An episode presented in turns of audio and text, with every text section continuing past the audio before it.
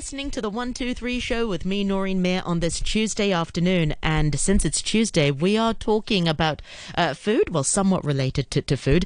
Uh, let's turn to our very first guest and topic of today. In the next 15 minutes or so, we're talking to Mayuri Punjabi, who's a holistic health coach who uses holistic approach that is centered around nutrition and lifestyle to help people achieve a better lifestyle. Now, for some of us who have experienced uh, less healthy habits or, or less healthy eating habits, then perhaps Mayuri can offer some tips and tricks for us uh, because she founded My Eureka Life uh, in hopes to help other people with their health journey. So I'd like to welcome to the program Mayuri. Thank you very much for joining us this afternoon. Thank you so much for having me here, Noreen. We are on Facebook Live as well. Noreen Mayer on RTHK Radio 3 is the page to go to. And if you have any questions or any comments, feel free uh, to join us there.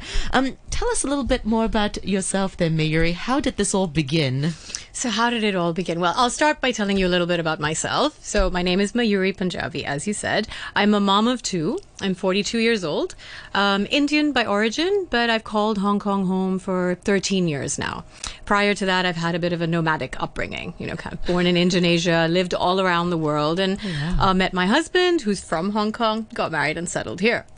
So much of my life, I would say till about maybe nine, ten years ago, I never gave healthy eating a thought. I honestly, it didn't even exist for me. It, it wasn't even on my radar. You know, it was just double pepperoni pizzas, beers in the morning if I feel like it. There was just no, it really didn't exist for me, this, this realm of healthy eating.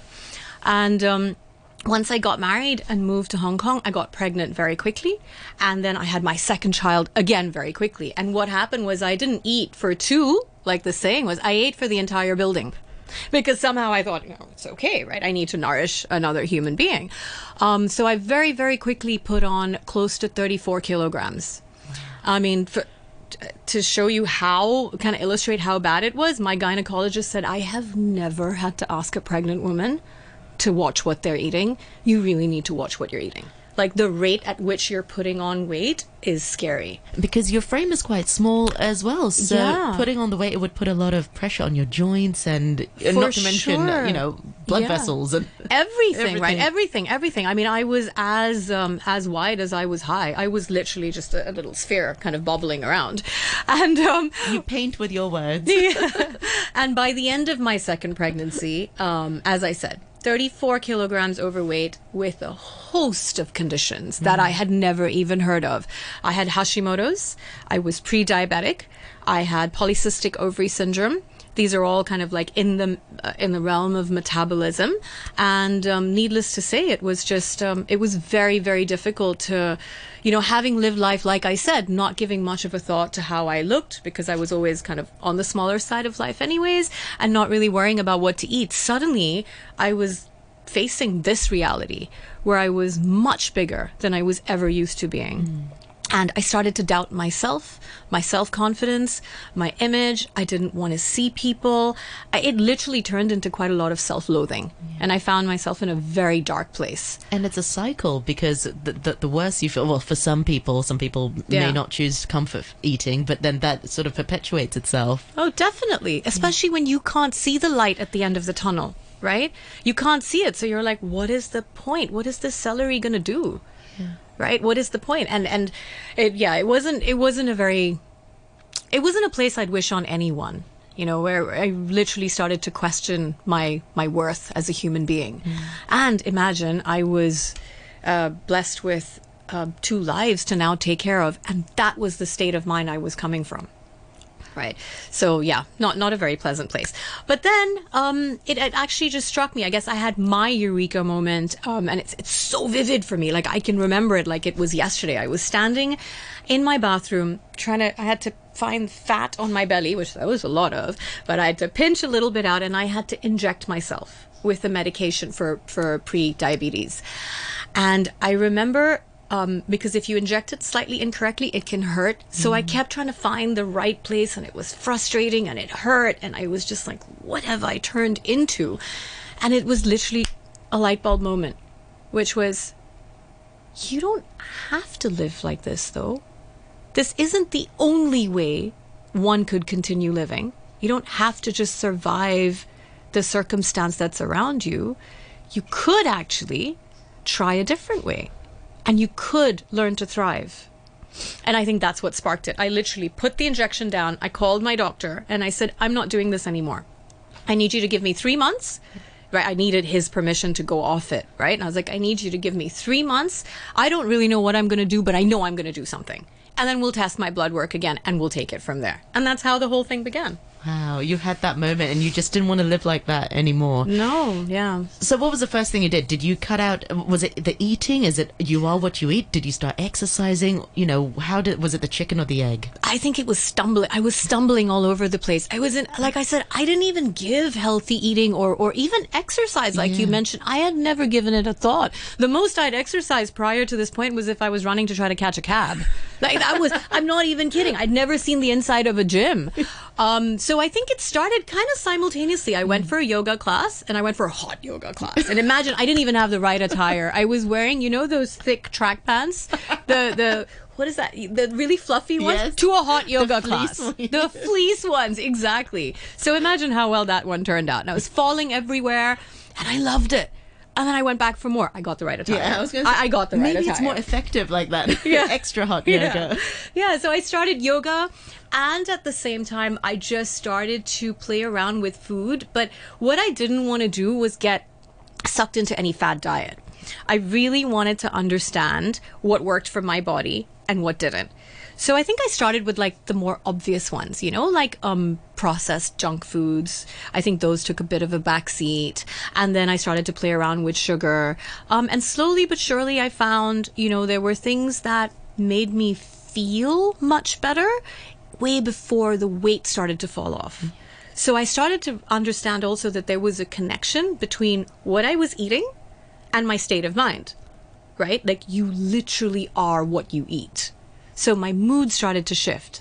And I think when my mood started to shift, everything else then started to fall into place. Exactly, and you're absolutely right because a lot of times we we fall back to comfort eating to make ourselves feel good, but Yeah. that's temporary. Yeah. But you're saying taking away the bad food, it actually improved your state of mind. Oh, for sure. Because your serotonin, so serotonin and dopamine, right? The happy, feel good hormones.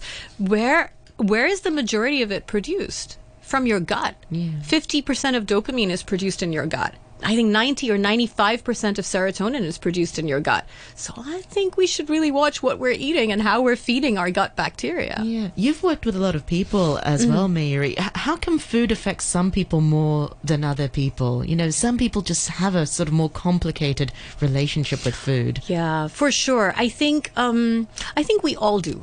Right. To to a certain degree we all have some associations that we probably haven't questioned um to do with food. Like if you think about it, if you you picture an infant or a baby, it will cry its head off when it is hungry. It doesn't care what is sort of correct or not correct. When it's hungry, it needs to be fed. And when it's full, do you think you could feed it? No. No matter what you try, right? You think, oh, my baby needs to drink X volume of milk. You can have whatever plan you want. That baby is only going to eat, drink, sorry, when it's hungry, and it's going to stop when it's full. So we were all born like that. We had this this innate ability to understand our body's true hunger signals and to understand when we're full and to respect it. And then life happens right situations happen um, events happen and we go and we make a meaning out of it and we make an association to that event and somehow if you look at our lives now i'm generalizing i know how much of it is centered around food?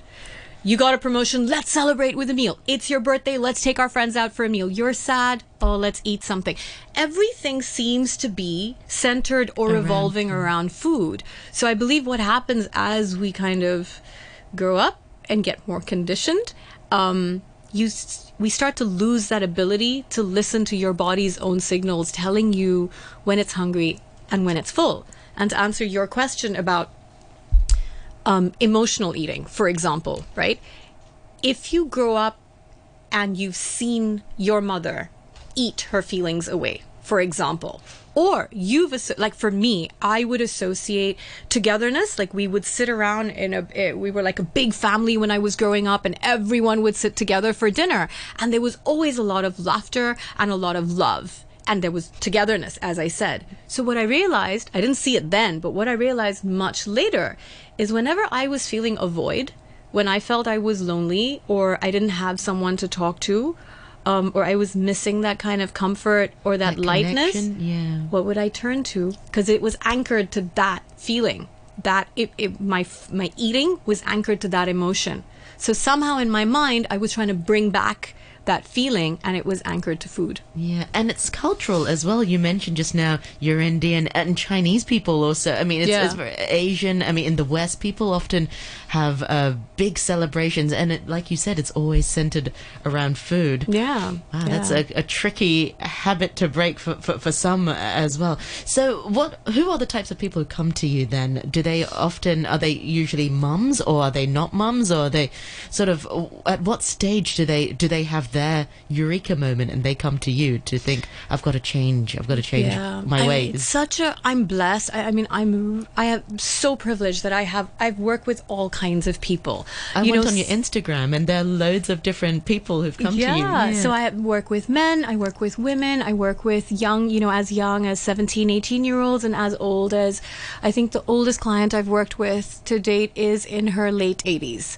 Wow. So it's uh, somehow it's become about weight loss. I think that seems to be the clientele I attract the most. It's people who want to lose weight, possibly also because that's the biggest change that one can see in me, right? Is the weight loss. So there's a lot of people who come to me for weight loss. Some are homemakers. Um, some are very, bu- you know, very busy. They travel. Well, pre-COVID, they would travel a lot. I work with men who are, you know, they're bodybuilders as well. they're men who have more sedentary lifestyles. I also have a lot of parents or kids who reach out to me on behalf of their children or their parents when they're worried about them. Um, so it can can really go from weight issues. I've worked with some people who have um, problems with sleep as well, who can't sleep, or they've been taking um, sleeping pills for over a decade, digestive issues, uh, depression, um, type two diabetes, all, all types of. Oh, polycystic ovary Yeah. syndrome is another big one with women. Yeah, it is. We- We've Yeah. also covered it on our show. Very quickly, uh, Mayuri, I, I think a lot of people sort of um, question about a sort of holistic. Uh, do, do you just target the food, or do you look at the the person as a whole? Which area do you? I mean, do, do you target their sleep as well? How does how, how does the assessment work, and where do people begin? Yeah. So what I love about this is there's no template. So how I work, there is no template. You know, it's not like, okay, you've come to me, step one, let's do this. Step two, let's do this. I try, I started like that where I'd have a plan all drawn out, you know, for every out the window. session. And then I realized five minutes into the session, it's all gone because here I am thinking I'm going to talk to you about broccoli. And then you tell me you had the biggest fight ever with your husband. And so you stuffed your face with brownie. Well, guess what? I can't talk to you about broccoli now, can I? Now I'm going to have to talk to you about your relationship and how do you deal with things and where do you go when something doesn't work? You know, and so it, it goes in all sorts of different directions. So, you're a coach, therapist, Yeah, everything, yeah. dietitian, all rolled into one. all rolled into one. Now, saying that, I do have, I would say, a percentage of clients that won't let me in there. Hmm. So for them, it's just, no, sorry, Mayuri, tell me what to eat, when to eat, here's my weight, thank you very much, bye. Hmm. I do have that. I, I do work with some of them. But the majority of them, it's it's quite beautiful because after the first few sessions and when the trust starts to build and they start to open up and they let me into their lives, then we can go anywhere. You know, past childhood trauma, maybe even current situations that they're dealing with right now, spirituality, relationships, all kinds of things. Yeah. Uh, let's talk a little bit uh, about sort of um, results because a lot of people are very sort of results driven. Mm. It's, you know, it is about the process, but a lot of times people are impatient. So, what do you s- say to people who are embarking on a health journey who don't see immediate results? Mm. Because it's easy to sort of stop it altogether. So, what sorts of tips and advice do you have for some of our listeners tuning in? Yeah, for for people who struggle or just generally for the listeners. Uh, For people struggle. Mm. Yeah. So I say, you know what, your body, each of our body, we are all bio individuals, right? So you and I both have very un- we we both have a very unique set of circumstances, internal as well as external. So I would never give blanket advice and say all my clients need to do this and I guarantee at the end of the first week you will lose a kilogram. Because So everyone is different. Everyone's different. And you know what may work for you may not work for me at all. Like if we just take one of the most recent hypes, uh, well, not most recent, but one of the hypes, apple cider vinegar. Oh yeah. I'd say 70% of my clients do very well with it. You know, and I do use it as a way to balance uh, or reduce the rate at which uh, your blood sugar increases. But a good 30% of people cannot tolerate it. I'm one of them. I will bloat. If I take it, I will immediately bloat. So it's not as easy as it's a one size fits all approach. They're really it's it's with these tiny details, and with some people they see results very very quickly, and with some people, especially the ones uh, with the metabolic disorders like I had. Those results can tend to come a little bit slower, and we just keep tweaking until we find your sweet spot. Yeah, exactly. Yeah. Because for some people, yeah, you're absolutely right. Because with these fad diets, well, with, with some of these diets that we see outside, um, it's not so easy to follow them. And once you follow them, it may not yield the same results. And it's just a diet. It's not really a sustainable lifestyle change. Exactly. Yeah. Exactly. Whereas we should be targeting uh, on, on a different mindset. Yeah, because you discover your unique blueprint, what works for you and what doesn't. And then it is a lifestyle. I feel so positive after Yeah. talking to you. I know just you. now you, you said you don't offer sort of blanket advice, but what are some easy tips and tricks that our listeners can do to perhaps improve on their lifestyle? Oh, definitely. One, one, this would be applicable to anyone of any age with any underlying health condition. Um, try not to eat things out of a box where when you read the ingredient list, you can't even pronounce half of the names. That would be a good one to start with. You know, if, if um, the, the fewer ingredients on an ingredient list, the better it is for you. And if you can't pronounce it, I promise you, your body's not going to do a good job of recognizing it. Know all this either. processed food. Eat real food. Yeah, eat real food, and and um, I think people underestimate the power of water and sleep as well. Those are really simple things that anyone, you know, any age bracket, um, anyone can start that. Just make sure that you do not. Um, compromise on the amount of sleep that you're getting a night and um, don't treat water like it's optional. You know, you want to aim to hit, you have at least two, two and a half liters of water a day. Um, make sure you're getting seven to nine hours of sleep. This, I'm surprised at how many of my clients are shocked when I tell them this number. When I say seven to, they're like, what? No, I thought five or six is more than enough. Wow, they can function on so little. Apparently, yeah. Wow. It catches up though. But yeah, this, those pillars of health are very important. Sleep and also your nutrition. And of course, water, as Mayuri said, is very important. Mayuri, such a pleasure to speak to you. Have you got an Instagram or a website where people can follow your work uh, as well? Yes, yes, I do. I, my Instagram handle is at my Eureka Life, and uh, my website is also myeureka.life.com. And thank you so much for having me. It was such a pleasure chatting with you today. Thank you so much. And Thank we've you. been chatting with Mayuri Punjabi, who's a holistic health coach and also the founder of My Eureka Life. Thank you very much indeed for joining us. Thank you.